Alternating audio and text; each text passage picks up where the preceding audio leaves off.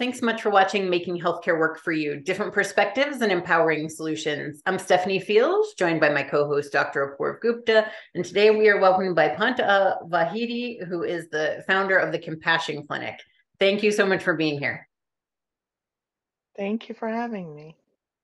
So, today we're going to have a conversation around compassion and just kind of chat this out so that we can talk about it and I'll, you know, maybe share some stories. But to kick it off, can you tell us what compassion is and what the Compassion Clinic is and what work you're doing? I would love to do that, Stephanie. So, you know, when I started a compassionate care initiative at a major hospital in Southern California, something I learned quickly sitting with the C suite and the leaders uh, in the hospital was that all, all of us in the room had different definitions for compassion. And oftentimes we use it interchangeably with empathy or even sympathy. Uh, so I delved into the literature to find the actual um, definition and I modified it. And with my experience as a bedside nurse and just in general life experiences, I define compassion as understanding another's situation, need, or pain and responding to it with a meaningful, thoughtful action to ultimately provide relief, hope, joy, strength, or comfort. So it's very intentional. We understand someone's situation, need, or pain, and it's not always pain, sometimes it's a situation. And we don't just walk away or listen to it. We actually take action in response to that to provide relief, hope, joy, strength, or comfort. Well, so beautiful, uh, Pantea. I, I just love that. Could you say, you know, one thought I was thinking about as you were talking about the definition, which I love, so elegant, is uh, is healing kind of incorporated as one of the end goals, or you think it's uh, encompassed by one of the other outcomes that you just mentioned? I believe compassion is the most powerful healing remedy. Now, there's a distinction between curing and healing, and um, so, yeah, not curative. I'm emphasizing on the healing aspect of holistically healing someone. And so, when you do this, that I just described, then the outcome is healing. I loved the story of how you came to create the Compassion Clinic. I love that your background is something super technical. You were an engineer and then moved into this. So, why did this become and how did this become something that was so important to you that you realized there was a really big need to focus on? Yeah, so during my time at the bedside as a registered nurse, I realized the really difference between situations where patients are transformed by a provider that's exhibiting compassion and then the destruction that it causes and all the horrible outcomes that come with you know those cold interactions in the absence of compassion. So that contrast is really what got me curious. And so i went on this journey to find out what is that magic that happens that really transforms patients to get up and to want to feel better and to participate in their own journey of getting better and they're more engaged? And um, so you know i delved into the science i delved into the literature um, but eventually i found out that there's a gap and the gap is that we don't define compassion and we don't equip uh, people, whether it's providers or just the general public or teachers, with actionable tools. So people tend to default to their normal trauma response or stress response that over time becomes their personality, right? When you respond to a stressful re- uh, situation a certain way, over time you adapt it as your personality. So, absent someone empowering you with new tools, you continue to do that throughout your life. So, with my engineering background, a, a, little help and integration, that it was kind of like the marriage of nursing and engineering. Um, I reverse engineered compassionate behaviors that I observed or witnessed at the bedside into a teachable, repeatable uh, framework. That's how the work was born.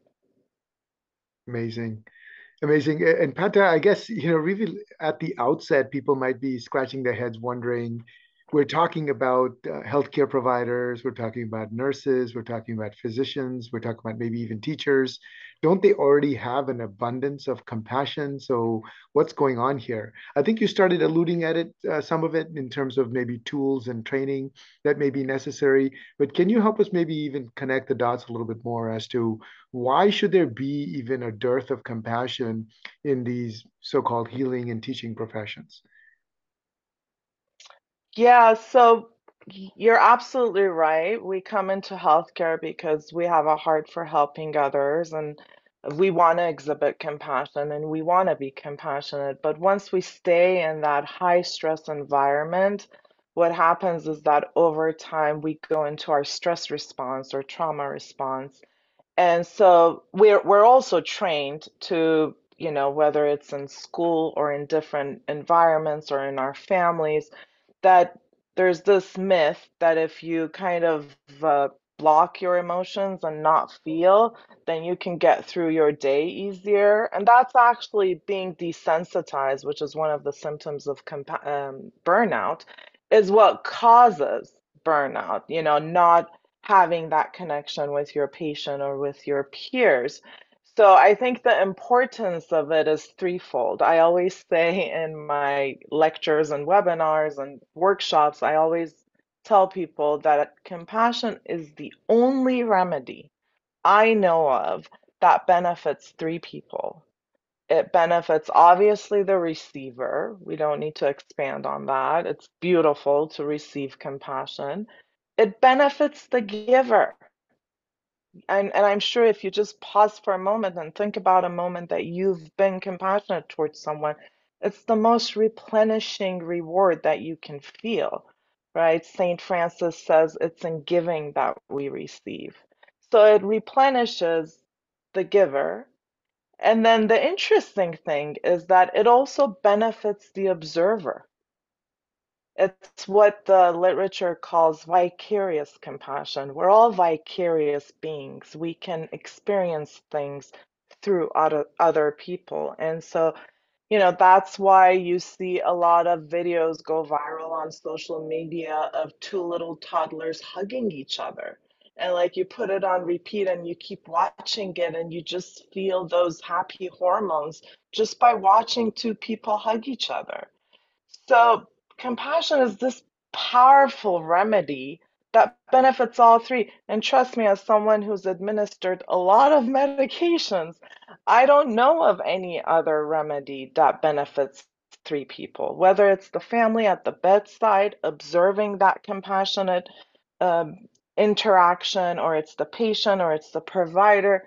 And it's really not just for the benefit of the patient. You go home and you feel like you've made a difference. You know, I always say in my workshops, I say, when all else fails, compassion prevails. Even if you lose your patient, even if you feel like medically you were a failure and you couldn't save your patient, you go home knowing you made a difference. You held their hand. You you were there for the family members. So, you know, we live in a society and we have a healthcare system that's very um, profit driven, per- focused on productivity, and we lose touch of here's this remedy that we inherently have and we're not tapping into it.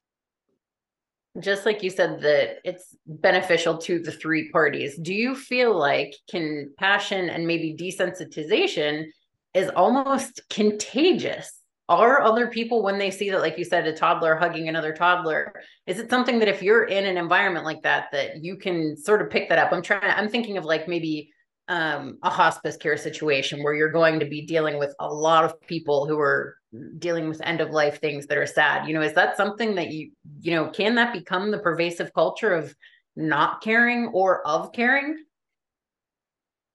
it definitely is contagious. And uh, interestingly, you mentioned hospice. um, I was a hospice nurse for some time, and uh, you find that, and I actually was the recipient of hospice care most recently for my father. And you talk to hospice nurses, and you're like, how could you do this job of always dealing with people who are sad? And the response I get every time is because they know they're making a difference during a time that's very vulnerable for people.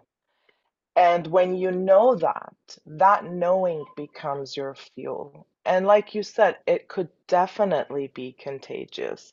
One of the things that we do in, you know, the talk time sessions that I host is when people see that interaction, they often write me and they say, you know, I went home and I replicated what we did in the session. So people learn by experience, not just by theory. They're like, oh my God, I felt that. That was so powerful. Let me be that for someone else. So it becomes this ripple effect. So beautiful, uh. I, I really appreciate the way in which you're connecting all of these dots, and it's so eloquent the, the way you're explaining it. Uh, at this point, maybe it, it would help. You had said earlier that you reverse engineered some of the behaviors that you saw. Could you give our audience an example of one or two of those such behaviors that you were able to reverse engineer that you can teach people, maybe even conduct a mini exercise here uh, uh, together?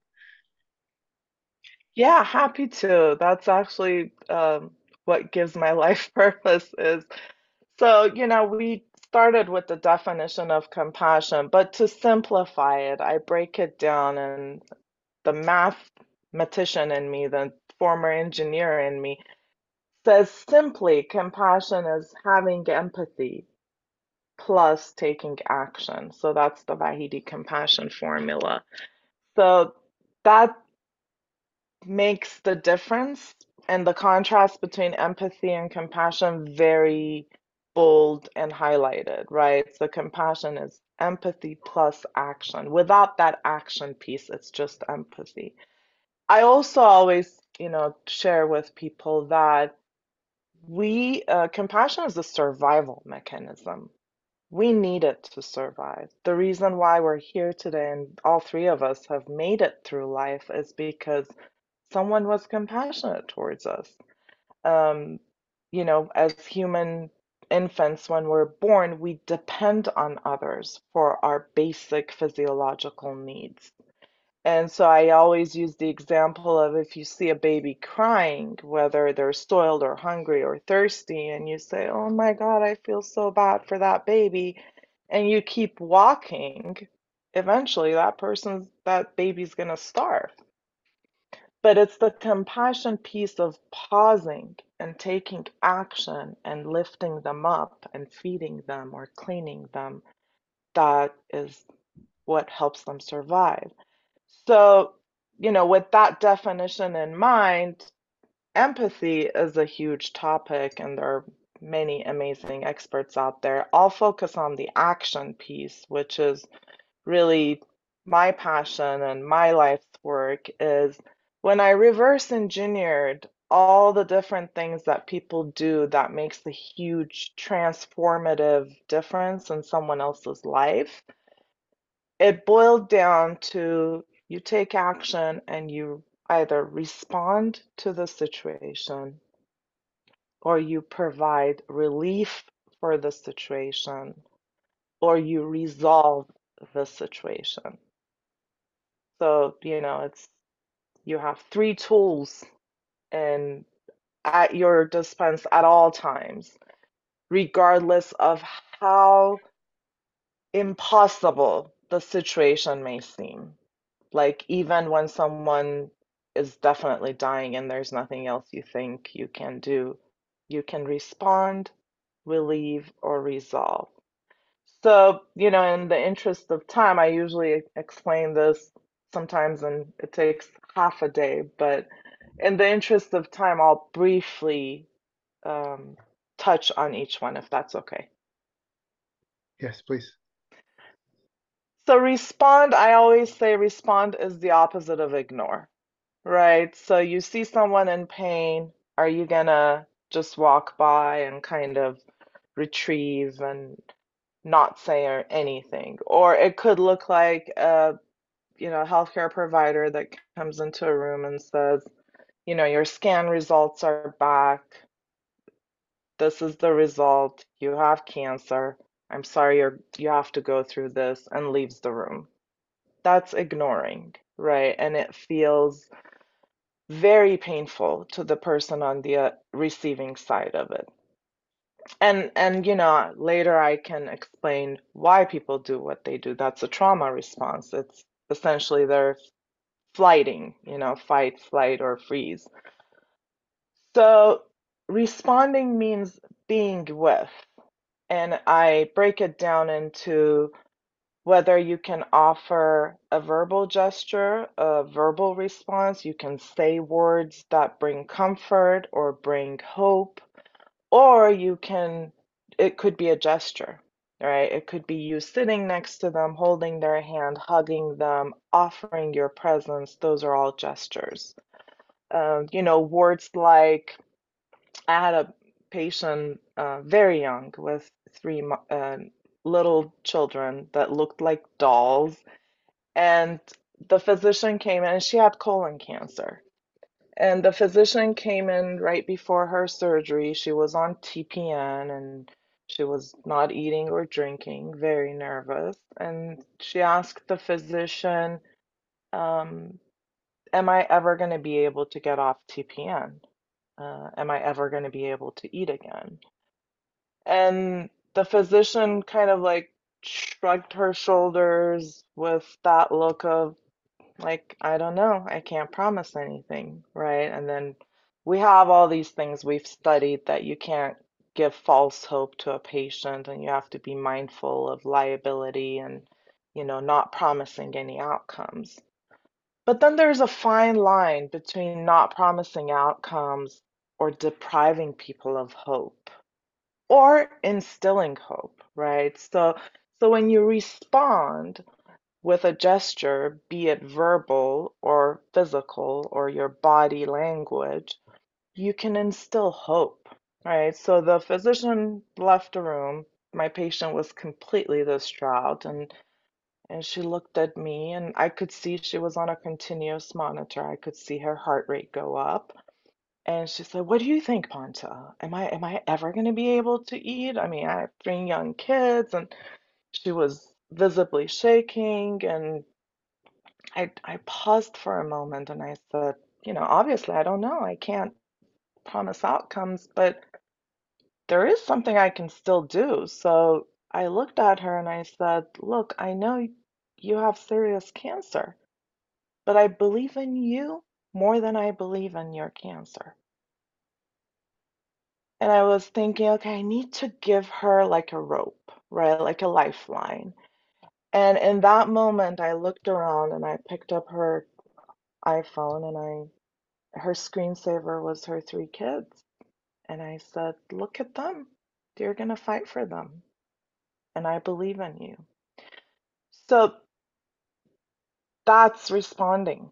Responding is using your words, using your gesture, choosing to stay, choosing to offer your presence rather than fleeing or leaving the situation or ignoring or giving a cold look.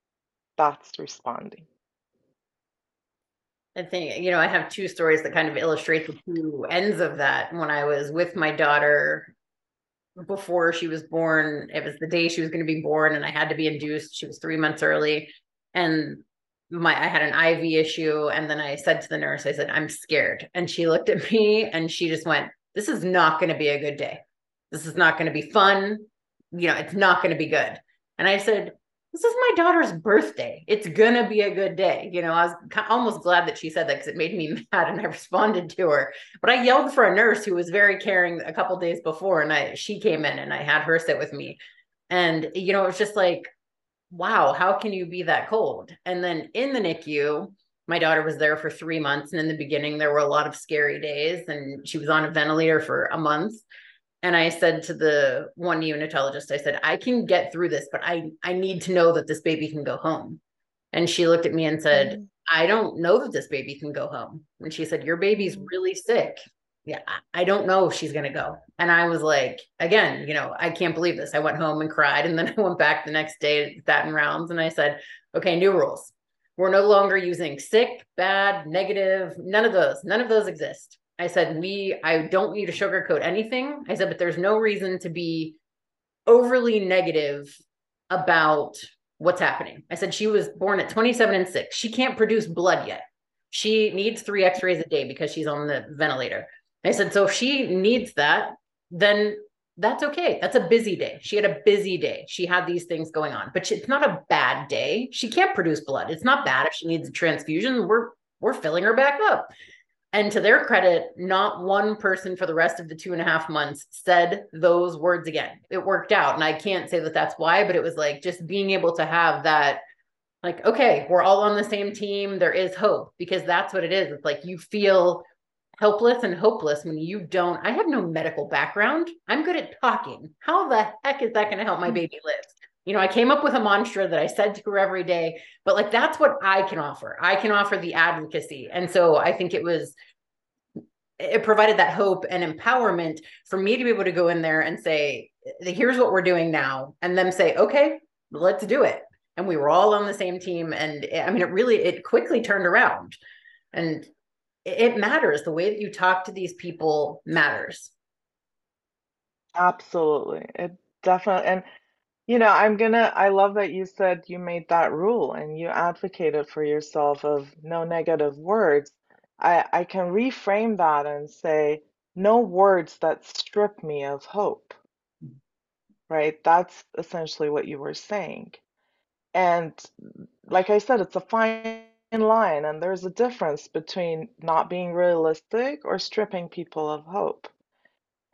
you can still be realistic and not promise any outcomes, but you can instill belief and hope in people. You can even tap into their own belief system, right? I had a patient this one time that, uh, again, er, early 40s, maybe late 30s, and she just had a huge tumor the size of a melon uh, taken out of her abdomen and they were awaiting the biopsy results. And, uh, you know, they were Catholic, um, a faith I'm not very familiar with. And the mother, and I looked at the mother, the mother was very distraught, and uh, the sister was there, I remember very clearly. And I had learned that they're religious and Catholic, and I said, Would you guys like to say a prayer? And the mom said, Yes. And I said, Well, why don't you lead it? I, I didn't say I don't know how to pray in your uh, faith, but, and I said, Let's hold hands. And we held hands and we, the mom led it and everybody said a prayer. And later on, she was like, Pantea, I can't believe you brought us all together in prayer. And that was so powerful. And it provided relief for us. So you know, point of the story being you can tap into people's own belief system and kind of lift that and bring it to the surface. And, you know, I always say uh, when I teach, I say compassion is like you're lending someone an emotional cane.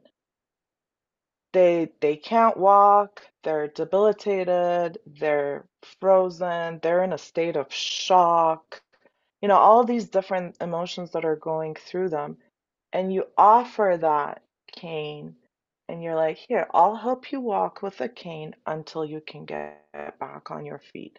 So that prayer was that cane in that situation.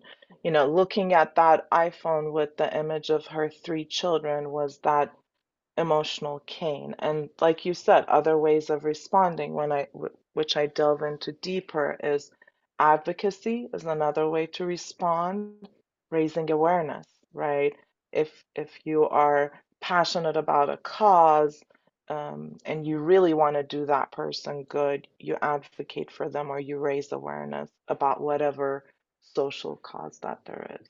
One thing about you know really considering that person's situation that was the story that you and i shared before we started recording that when my dad was in the hospital at the same time my daughter was in the nicu he was in pennsylvania i was in south carolina and i had somebody who previously lost their dad say you know I, I think you need to go there you need to go be with your dad your dad's gonna he's not gonna make it and I'm like, I have a baby who shouldn't be born yet. I can't leave this baby. And so I was like, oh my God, you know, you're not thinking right. And I was like, I, I guess I got to go. And I literally had my bag packed, my shoes on. And I told his nurse, I said, I'll be there. It'll take me about 10 hours. And she said, Where are you at? And I said, I'm in South Carolina. She's like, Don't come here. She said, He's in an induced coma. I'm not going to let you see him. You're going to see him for two minutes and go back to the waiting room. Don't come here. Stay there with your baby who you can help and just being able to hear somebody else who was considering the full context of the situation and give you that permission to say like okay no you you do have to focus on that one thing and you're not doing anything wrong by that i was mm-hmm. compassionate to say it's okay to not be focusing on this because you have these other things so you really do it's so important to take that person's thoughts and feelings and situations into the into the mix. That's the only time you can give a meaningful response you know? If uh, to know about their world and one of the things i talk about when i talk about the compassionate mindset which we won't have time to get into is enrolling in someone else's world. You know i'm not going to offer a prayer that works for me. I'm going to provide the situation for you to say the prayer that you believe in so like you said context is very important Wow. I mean, I could just continue listening to the back and forth because it's so real. I mean, what Stephanie has experienced and what she's able to express and how she's been able to get through it is really amazing. It's very inspirational. And it connects so nicely, Pantea, I think, with what you're saying. Uh, I, I just feel like, uh, you know, it, it, it kind of brings the message home for me um, in, in maybe just hearing both of you talk, how we do focus as maybe as, as physicians in particular on the science aspect and the medicine aspect, and maybe that's what we think our training is about. And sometimes that gets drummed into us to just focus a little bit on on what is it that we know, what the science shows, and what the data shows, and not go too far beyond that. Uh, but you did a great job, Pantea, of saying, well, you don't have to go beyond what you know, but you don't have to strip people of hope, because I think that that is really where some of the challenge lies is not being able to understand that people need that sense of hope and optimism and compassion can can bring that to them. So uh, it's it's really remarkable. Maybe probably my one last question to Pantea, because unfortunately we've run out of time. Around that would be, it feels like the approaches you've developed and the tools you've developed around them must be so empowering to the providers themselves because they probably come into this thinking, I already know compassion. I'm supposed supposed to be mm-hmm. compassionate. What are you going to teach me about compassion? But hopefully they'll have enough humility and vulnerability to realize that there's some things they can pick up so that they leave each in interaction not just with a clinical diagnosis but also with a hopeful you know element um, could you make a few comments about about how the providers feel once they engage with you yeah, absolutely. You know, you use the word empowering, and that's one of my goals is to empower not just providers, but everyone, you know, parents, teachers, everybody to know that they can make a difference. And I always, when I teach at nursing schools, I say, you don't need to be a nurse to, it, it's an inherent power we have to make a difference in someone else's life. And, you know, when I talk to physicians or when I teach at med schools, I actually had med students tell me this was the most useful course I've taken to really empower me. And speaking of feeling empowered and back to burnout, which is a crisis right now, is one of the other symptoms of burnout is feeling helpless and feeling powerless. And I'm sure as a provider, you can relate to that. We're in a situation and we feel like there's nothing we can do that actually causes burnout. And when you feel empowered, that regardless of how impossible the situation is, I can still make a difference, and you don't feel powerless and helpless anymore, then you feel connected to your power. And that's a huge gift you can give any clinician to know if the patient died and the CPR wasn't successful or whatever you did wasn't successful, but you were there and you made a difference. So you're not helpless, you're helpful. It makes a huge shift for people. When my dad passed away uh, in June, uh, your words couldn't have been truer because it's the way in which the clinicians treated us and just the compassion they showed uh, in kind of helping us. Almost like same same thing as Stephanie. Don't come to the hospital right now. Now is a good time to come. Let us take you in the room. Even though my dad was no longer at that point responsive, uh, they were very very sensitive and careful and wanted to make sure we got time to spend. And it was that was so critical and helpful. So just another personal element, but just showing how the stuff you're talking mm-hmm. about is so meaningful because that's what I now carry forward with me and contributes to my healing. It's really, really valuable. So thank you for sharing your insights about that. I love that. And I'm glad you had that experience and not the opposite, because the opposite could be devastating. And that's actually what you're saying, and what Stephanie said about that nurse actually guiding her what to do in a moment where she couldn't think clearly that falls under resolve, which in the interest of time, I think we'll keep for another day and another conversation. But sometimes when people can't think and they're in situations that they need a little bit of help, you can offer guidance and solutions. So that's another way of being compassionate for sure. Absolutely. Thank you so much. This was great. We really enjoyed it. Thank you for having me. Thank you so much. Bye bye. Thank you all for watching. Bye bye.